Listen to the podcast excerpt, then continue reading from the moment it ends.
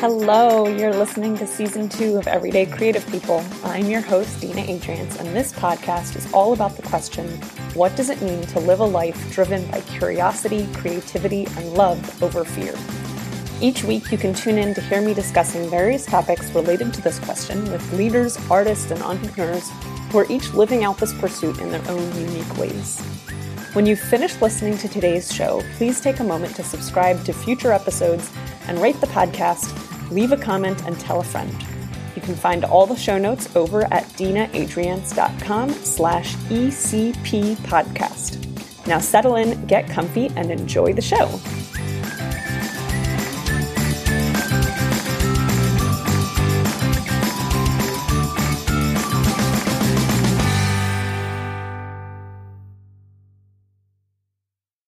Welcome to another episode of Everyday Creative People. This is Dina Adriance, and I'm here today with my guest, Salima Valani. Uh, Salima is the co founder and COO of Innovazing, which is an education and leadership development firm that strives to help organizations cultivate more impactful leaders. So, Innovazing uses emotional intelligence tools and techniques. It's based on neuroscience, uh, and they have all these really cool, highly customized programs for social enterprises, nonprofits, higher education, Fortune 500 companies. And they're working all over the world, uh, launching five fast growing ventures across four countries consulting, etc. Uh, so Salima is, uh, we were talking just before this interview, and Salima uh, is really truly a, an example of a Renaissance soul, multi potentialite, whatever you want to call it. In addition to her work at Innovazing, she has co founded a nonprofit language school in Brazil. Uh, she's been doing work with the World Bank. She teaches entrepreneurship at Johns Hopkins and is also a faculty member of the Mevasive Leadership Institute. She co leads the World Bank Group's largest and most inclusive mentoring program for the youth to youth community and is also the Career Advisory Network's co chair of SWAN, the SAIS Women's Alumni Network. Um, so she's doing tons of interesting things, and we're going to dive into all of that with her in just a moment. Another sort of fun fact about Salima is that she has spent her life between Canada, Brazil, the DR, Dominican Republic, Italy, and the US, and is fluent in five languages. Salima, welcome to the show. Thank you so much for having me, Dina. I'm really, really happy to be here. Yeah. Can you tell me what are the five languages that you're fluent in? So, obviously, English and yes. um, Canadian. So, French was my second language. It's, ah. it's, it's moved now towards, I'd say, like my fourth or fifth. But I also speak Spanish and Portuguese fluently. Okay. And I'm pretty fluent in Italian as well. Nice.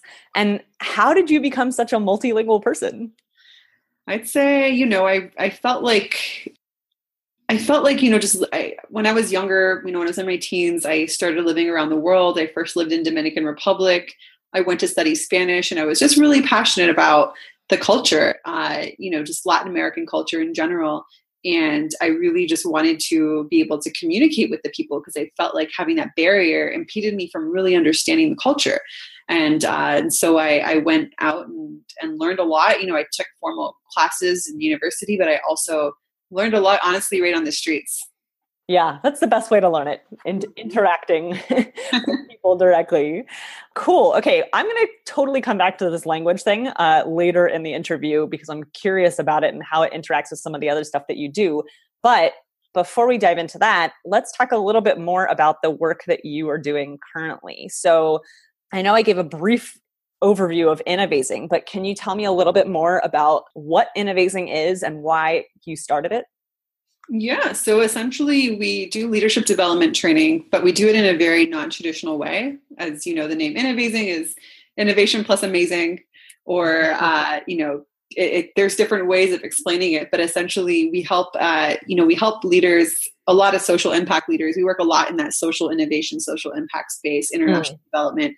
We help people essentially be more of their true selves. So this means that, you know, really helping them first go through personal growth in order to have organizational growth. And that means that to be a better leader whether it's you know it's both personal and professional um, they need to do that in their work. They need to really understand themselves. They need to have a high level of self-awareness emotional intelligence. And so we train in, in four areas perception empathy resilience and intuition because we believe that those four competencies which basically are an extension of, of daniel goleman's uh, competencies are are essential for anyone to grow in the position of leadership.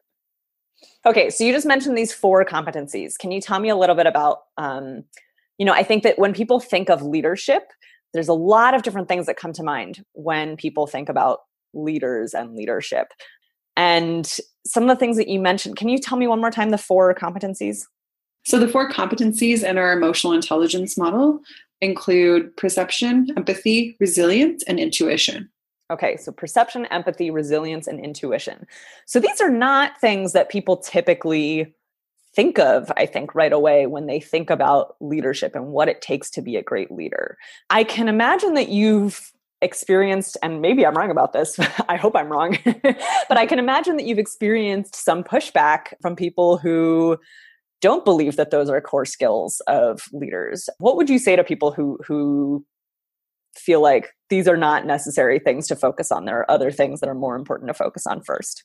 Yeah, so that's actually where our the biggest challenge is, and that's actually where our sweet spot is because we can understand that having you know worked in organizations that have that sort of culture where you have perhaps some people that have great technical skills um, you know they, they they're work they're working their way towards the top um, you know they they they have amazing technical skills but making that transition from being you know a specialist and becoming more of not necessarily a generalist but becoming more of a people manager and working you know mm. leading teams uh, they often aren't trained in a way that suits their learning style um, which we address because our training like i said is non-traditional we we address so many different learning styles audio you know visual different types. And so it's really uh, helping them understand that this whole thing around self-awareness and emotional intelligence but because everything that we do is backed in science neuroscience specifically they tend to convert or believe in it more because they see that there's data that backs what we do. And it's not just something coming you know um, from from nowhere if that makes sense. It's it's something actually backed by science. So you talk about how your your training is, is sort of a non-traditional method. Can you paint a picture for me of what that looks like? Yeah sure. So essentially we get people uh, to do real world sort of scenarios, activities, exercises, and it's super interactive, super immersive. Um, we're all about helping them also reflect and in, in, our debriefing uh, you know when we do debriefs to really help them see how they're growing through experiencing. So it's super experiential. Mm. uh, it's not the traditional you know sit down and and have a trainer teaching from a powerpoint. It's nothing of the sort. It's really having people do activities that challenge them that get them out of their comfort zone that really actually help unleash their creativity and innovation and and unleash more of themselves that they often don't know that certain parts of themselves exist and helping unleash that. And oftentimes it's really uncomfortable, but at the end of it, or while they're going through, they're like, wow, they're having all these breakthroughs and aha moments, mm. especially when they're, like I said, the technical, sort of very high technical skill people, whether they're economists, engineers, um, you know, finance specialists, scientists, they, they're like, wow, I never knew this part of myself, or I never knew that I could, could, you know, communicate in this way and and so it's it's really really impactful. Can you give me a, a specific example of one person who this training had a really big impact on? So an example is uh, let's just take we did a design thinking workshop and um, this was at the world bank and it was really interesting because we had an engineer uh, we had a group of engineers actually that really really you know they it was sort of like because we we get a lot of props and materials involved in our in our workshops. So it's not just your your your traditional workbook or you know like i said powerpoint. So we had play-doh we had uh, lego we had all sorts of all sorts of materials um, that would help unleash their creativity. And and they were sort of like hmm you know why would i want to play with uh, play-doh and all these that's just not how is that going to be applicable to my work? And it's sort of a typical example of someone that doesn't believe in it yet, but they're curious and they're intrigued because they're somehow drawn to it, but they don't know why. And then once they experience it, they're like, oh, okay, now this makes sense because it's actually what we do is cultivate a mindset shift.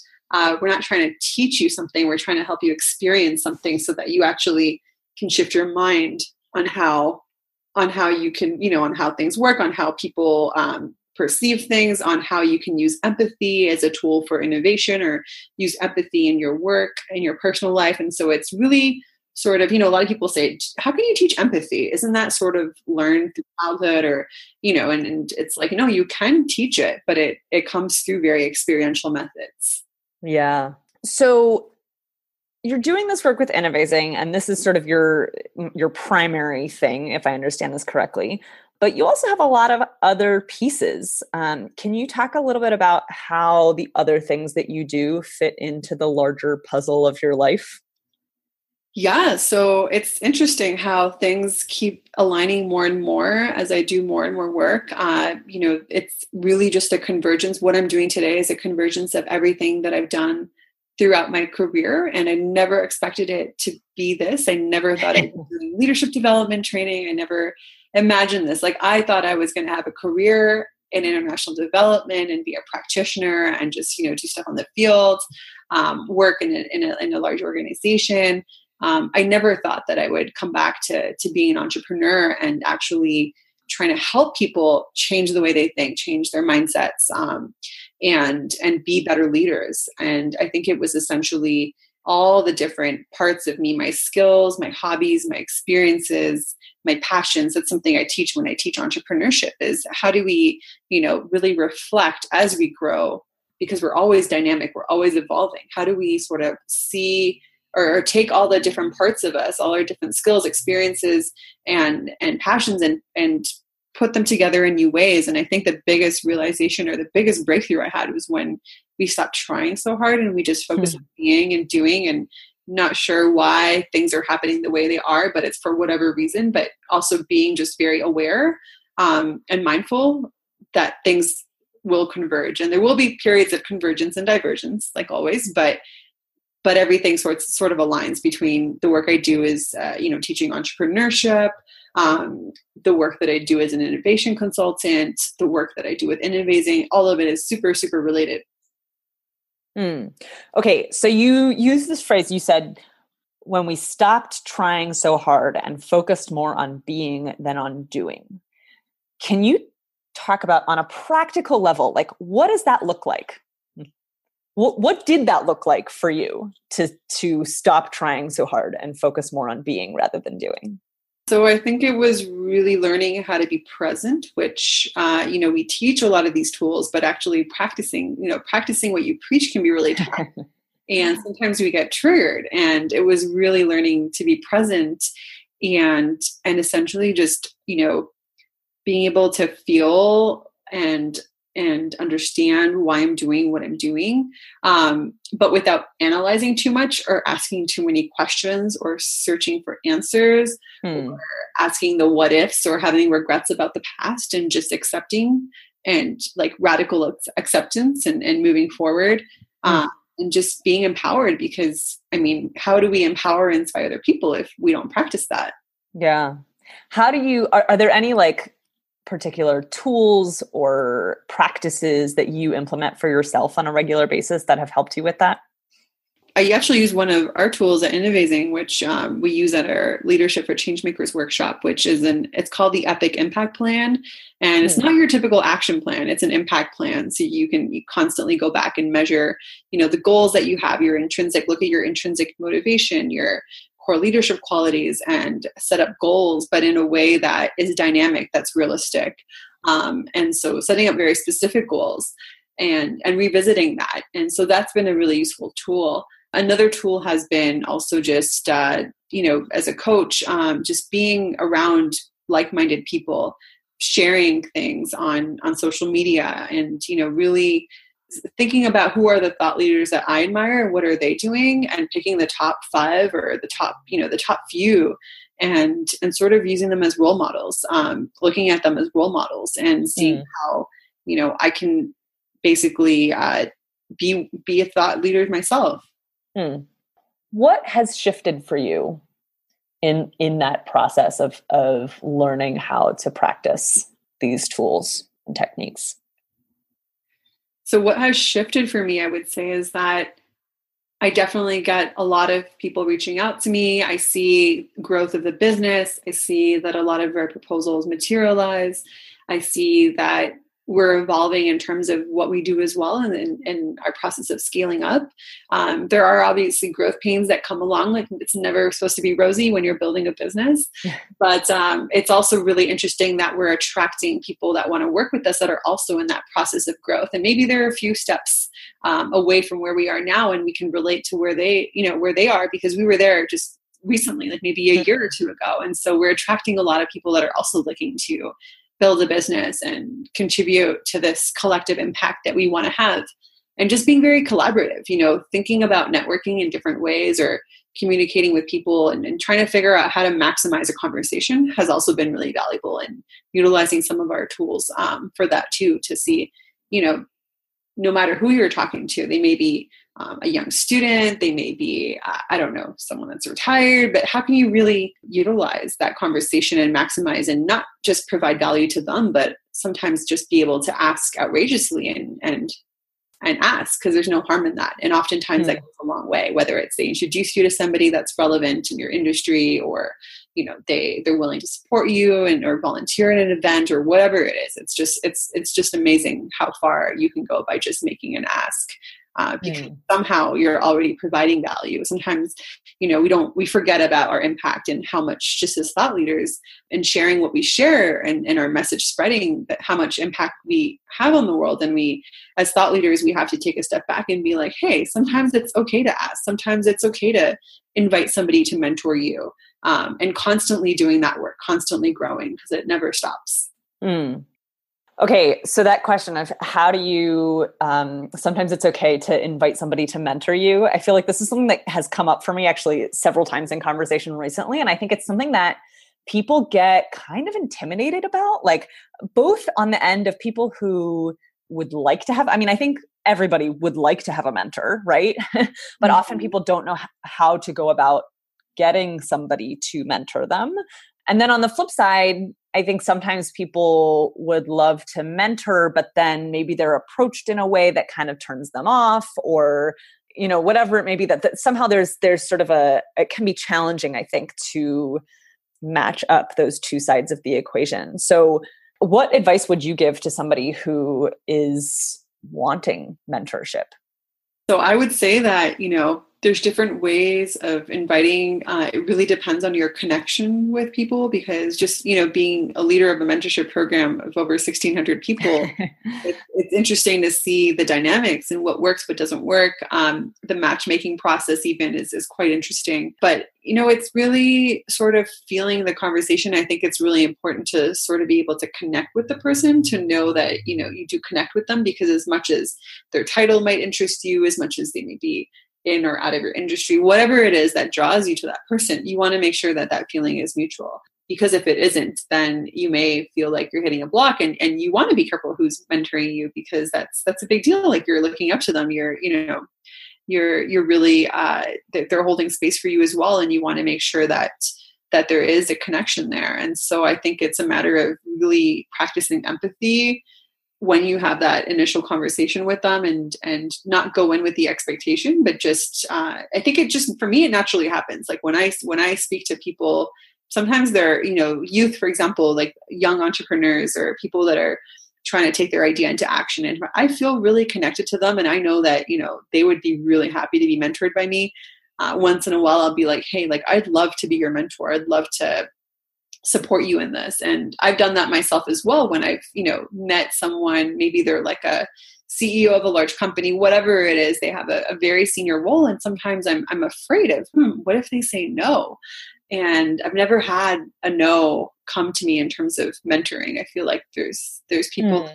want to give back and oftentimes it's just that ask that that doesn't facilitate that to happen. And sometimes we just need to have faith in and and make that ask. And and it doesn't have to be oh do you want to be my mentor? It could be you know um, would you like to join my advisory board? It could be a more formal uh, a more formal engagement. Like if you have a business and you're looking to have uh, a board of advisors and have people to mentor uh, to help your business grow it could be really just you know i'd love to have coffee with you. So i think just detaching from the labels of mentor can go a long way and see what what would feel most comfortable to that person based on your conversation with them.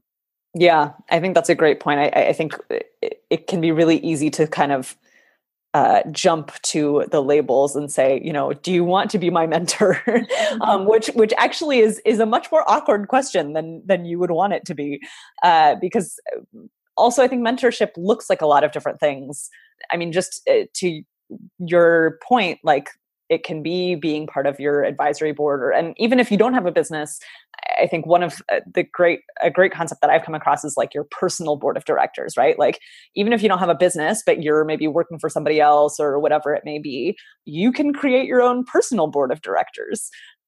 So I, it, yeah i think there's uh, being a little bit more specific and also maybe a little bit more low key sounds like are some good some good approaches. I want to step back a little bit to what got you here. So you're a little bit of a serial entrepreneur in some ways like you're you're doing multiple different things including teaching entrepreneurship actually. Um, what was it that first inspired you to kind of go off on your own and start your own thing? And how long ago was that? So to be very honest it was uh, early in my career when i was 21 years old and i finished college and I went down to Brazil to take on this volunteer opportunity to co-found and, and launch this language school, which was uh, supporting an orphanage at the time. And and it was really not even realizing that it was something entrepreneurial. It was just something I was drawn to. I wanted to do work on the field. I wanted to do some stuff before getting my master's degree. I wanted that international experience. And it was just that opportunity that was I was just really drawn to. And, I, and it was probably because I could, you know, have a leadership role, I could get something started off the ground. I didn't I wasn't aware at the time that it was something entrepreneurial. I wasn't even really very familiar with the term other than, you know, someone that starts a business. And I didn't realize that that's what I was essentially mm-hmm. doing. And um, and it was really under this NGO uh, at the time was Casa do Caminho, that was located a couple of hours outside of Rio. And they were having challenges. Uh, and so and so this NGO was having challenges to retain volunteers because of the visa restrictions in Brazil. They were having challenges to upkeep the orphanage and the maintenance and the infrastructure. And so they had this idea, you know, the, the director at the time of the NGO had this idea to start this language school and he wanted a volunteer to come and implement it. And so I came, I was at the time in Canada and I came down and was there for about six months and really got the school going off the ground. And it was really interesting to experience all the steps of entrepreneurship or, or starting something where we had a, you know, a language school, which was teaching all these different languages. I myself was teaching a bunch of languages. Uh, we had all these volunteers that I'd recruited, um, all these local teachers, and uh, as well as international teachers. And we realized very, very quickly that our niche was Portuguese for foreigners, that the foreigners were really passionate about the orphanage and the social cause and having their tuition their you know the proceeds go to the orphanage. Um, they wanted to visit the orphanage. They wanted to experience you know festas juninas they wanted to be maybe you know experience being in a homestay or try samba and capoeira. So we said you know this is our sweet spot. It just made sense from the business model perspective. And we quickly got rid of all the other languages. We had to make a lot of changes. And uh, you know, figure out who are the volunteers that are serious and, and aren't just trying to go to the beach because we were in Ipanema, just a couple blocks from the beach. um, and so, how do we sort of build this culture of, of, people that are motivated? Because remember that they were volunteers, and mm. and so going through all the challenges, you know, the growth pains of starting starting something from scratch uh, literally from scratch and seeing how it quickly grew uh, into a into a six figure business within just a few months uh, was was really really really you know the time it was just like wow it was just focused on doing and doing and, and implementing and it was very successful. But when i took a few it was only a few years later when i shared that story with people and how after Brazil, I went to Italy and started a, a, translation business after doing some freelance translation. And dominated that website translation niche before Google Translate took off. It was only after really going to graduate school, after reflecting and telling my story, that people were like, wow, you have an amazing story. You've done a lot. And for me, to be honest, I was very embarrassed about my experience because I felt like I didn't have um, all this job experience, like formal work experience that some of my other classmates while I was going through graduate school had. And I had all this other experience, but I didn't know that it was, you know, I was being an entrepreneur or I didn't mm-hmm. really understand because I was living abroad um, and just so busy doing that I didn't realize that what I was doing was, in fact, quite entrepreneurial. For me, it was just a mix of survival mode. It was doing, you know, what I was passionate about. It was just going with the flow. I hadn't studied entrepreneurship formally, so it was really, really interesting when I came to the US and seeing this formal startup culture and, and community. And I was like, wow, there's a lot here. And and maybe what I did really was unique that really was you know special and and impactful and um, it fits into this whole thing so when you started Innovazing like what did that grow out of so Innovazing actually grew out of a mix of all these things because uh, so there's you know my co-founder and I we bring a very diverse set of experience and skills to the company uh, he's a project manager. He has a, you know, a lot of, he's worked with the government. He's done a lot of different things than I have. And I've done a lot of the sort of on the field in different countries as a practitioner. And so really everything that I've done converged into doing what I do now because I would say that it was really my frustrations in working in organization of working in organizations where I felt like I wasn't able to have the impact that I set out to have. Uh, you know, being an international development practitioner, I thought I would, you know, go into a big organization meant big impact, big impact. And really I felt like I had more impact when I was on the ground, when I, you know, when I had the translation business, when I had, you know, when I was running the language school and I, I could see that direct impact. And I think I, at the time, I thought if I work for a bigger organization, you know, the macro scale, I'll be able to have this huge impact. But I actually felt very far away from that. It felt like, you know, I, I, I forgot about what I was passionate about. I sort of lost myself in that process. And I saw that I wasn't alone. I saw that there were a lot of other people that felt just the same way, including a lot of the people that were actually leading me and my and, and our teams. And uh, and so it was really, hmm, how do we sort of help people connect to that intrinsic motivation? Because I definitely lost it, and the people around me as well. And so it just sort of happened organically after doing things that I wasn't comfortable with or that I didn't enjoy and having to take this journey where I, I traveled and did a lot of soul searching, did a lot of, you know, eat, pray, love, uh, went to Bali, went to India, um, explored. I came back with more questions and answers, but after doing that work and just, you know, practicing being present, being mindful, being open to new opportunities and, and not having expectations of how things will turn out was was really what the game changer i would say. What would you say has been your biggest challenge in this process? So i would say my biggest challenge is how do i replace myself? How do i create more people like me how do i get you know our team members to or some of our team members to be able to think the way that i do or that my co-founder does and sort of um, and not necessarily you know in the same way but how do we sort of help shift the mindsets of people within our team? And and some of our tools some of our, our work does that.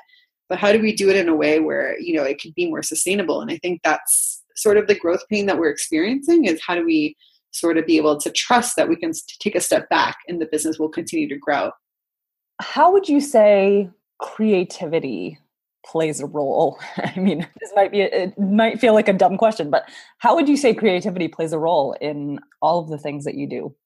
Creativity goes hand in hand with the work that we do. Creativity goes hand in hand with emotional intelligence. Uh, the more self aware we are, the more we practice self awareness and empathy and all these things, uh, the more we're able to be resilient. We're able to unleash that creativity inside of us. A lot of times in our workshops we get people that say ah oh, we're not creative or you know i'm just not a creative person and they have a lot of what we call limiting beliefs about themselves. And oftentimes after going through our workshops they are like wow i didn't realize i had that in me. I didn't realize i could be creative. Uh, i didn't realize i already am creative and i just didn't know that. And so i you know it's, it's just it's just amazing to see uh, the amount of creativity that is unleashed as people uh, work on their uh, work on their emotional intelligence skills. How does creativity specifically play a role for you? For me, creativity plays a really important role because I feel like that creativity it's it's a mindset. For me, creativity is a mindset, and uh, you know, it's thinking, and you don't have to use the word artist, but it's really just uh, being able to be bold and try different things without the fear of, of being pushed back. And creativity has actually is actually the factor now that I never really thought about this before, but now just in this conversation, I'm like, wow, creativity is actually what has led me to what I'm doing right now and not taking a conventional path in my career, you know, really just being creative in my approach to things, whether it was the language school, the, the translation business, even the work that I've done as a, I like to call myself the entrepreneur in organizations, uh, really bringing creativity to to different organizations that are quite traditional sometimes. And and i feel like because i wasn't able to unleash that creativity as much as i wanted to in organizational settings oftentimes because of resistance i ended up uh, starting companies, starting organizations where I could unleash that creativity. And mm. I saw that it really resulted in an impact where we're able to grow the company and, and do more work and just being surrounded and, and, hiring or, you know, growing a team of other people that are creative in their own ways. Uh, from even just the proposal writing process and, and using creativity there to be unique and to be memorable and to be authentic, to actually using creativity um, as we teach it or as we sort of unleash help unleash that in our workshops but actually using creative uh, teaching or facilitation methods in our workshops mm. speaking of uh, you mentioned eat pray love earlier i don't know if you're familiar with elizabeth gilbert's newer book big magic mm-hmm. so that book big magic that the tagline is creative living beyond fear and she defines creative living as consistently choosing the path of curiosity over the path of fear. And it sounds like that is exactly what you have done. yeah, it's really sort of reframing and this is something we do in one of our workshops is how do we reframe our limiting beliefs to be more empowering beliefs? How do we actually take what we're most scared of and see it as how can we leverage that to grow? And and getting out of our comfort zone. It's just it's amazing you know I, I, think that for me i'm pretty comfortable sometimes getting out of my comfort zone and i think that that's probably just because of my experiences abroad and and people say you know you've you've you've experienced a lot abroad and so i feel like for me it's been a lot of travel that has helped unleash that.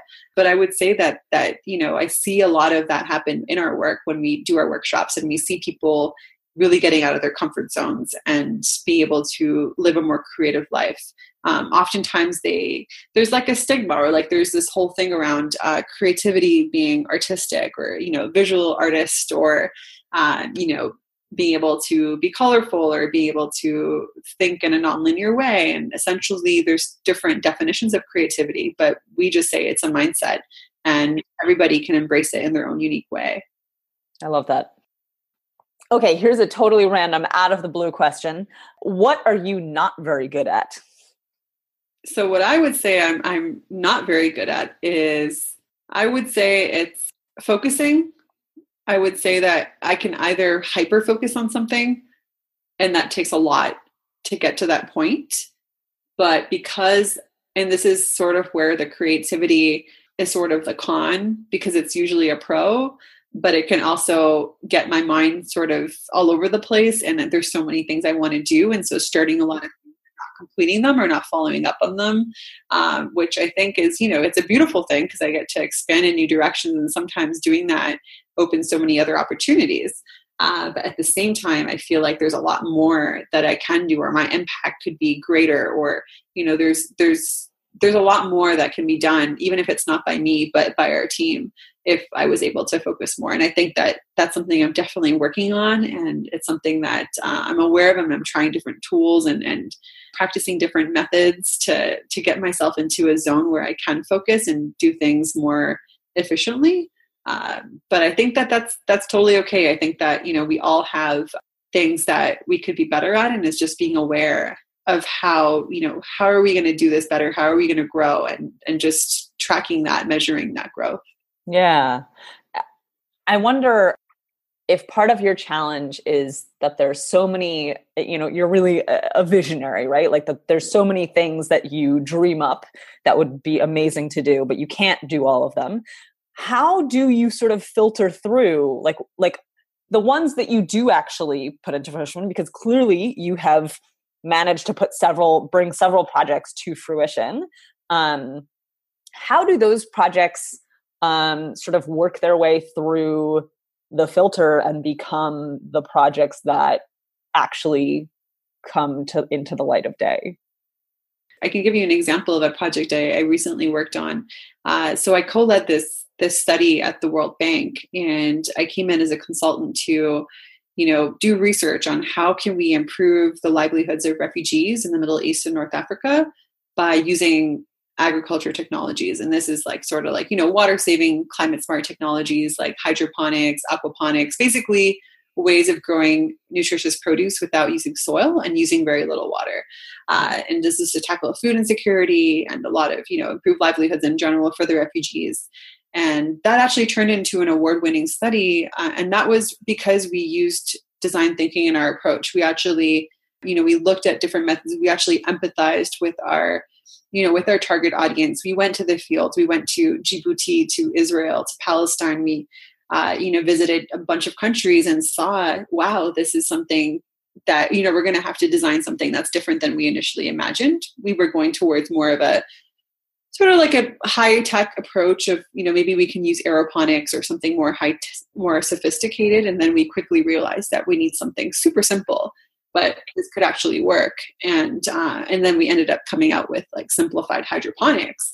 And uh, and now it's actually being implemented. It's being piloted in djibouti. Wow. And we're looking to pilot it all over in you know africa and the middle east. And it's something that has gained recognition since we got that award and um, and so basically to answer your question it's it's you know being able to empathize while uh, we're doing a project i would say being able to empathize with our audience and designing something whether it's you know a product a solution a workshop um, you know coming up with the solution of hydroponics uh, simplified hydroponics um, that is, that goes a long way. I think that that actually helps that project uh, you know materialize into something that's impactful that people can relate to that people can actually use. Because sometimes we want to build as an entrepreneur you know i've been there I've, I've had failed businesses too and sometimes you want to build something maybe because it's in our head and we haven't really spoken to people or gotten feedback from who we're serving and design something and build something that at the end of the day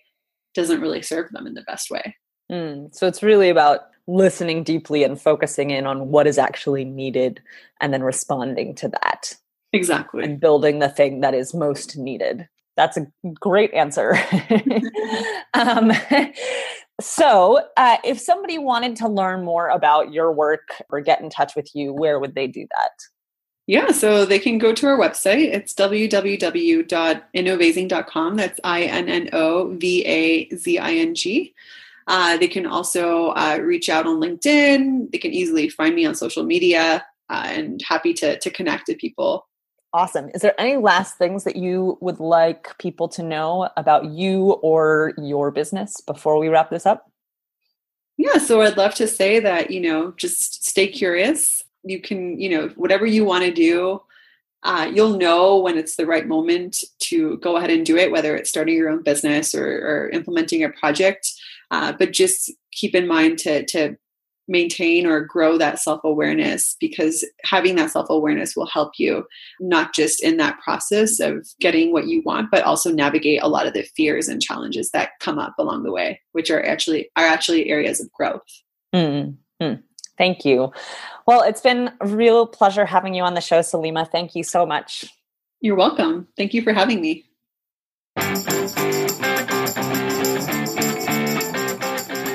Thank you so much for listening to another episode of Everyday Creative People. I hope you enjoyed today's show. Please don't forget to subscribe to future episodes and rate the podcast. Leave a comment and make sure you tell your friends to come listen. And remember, we'll be back with another episode next Monday.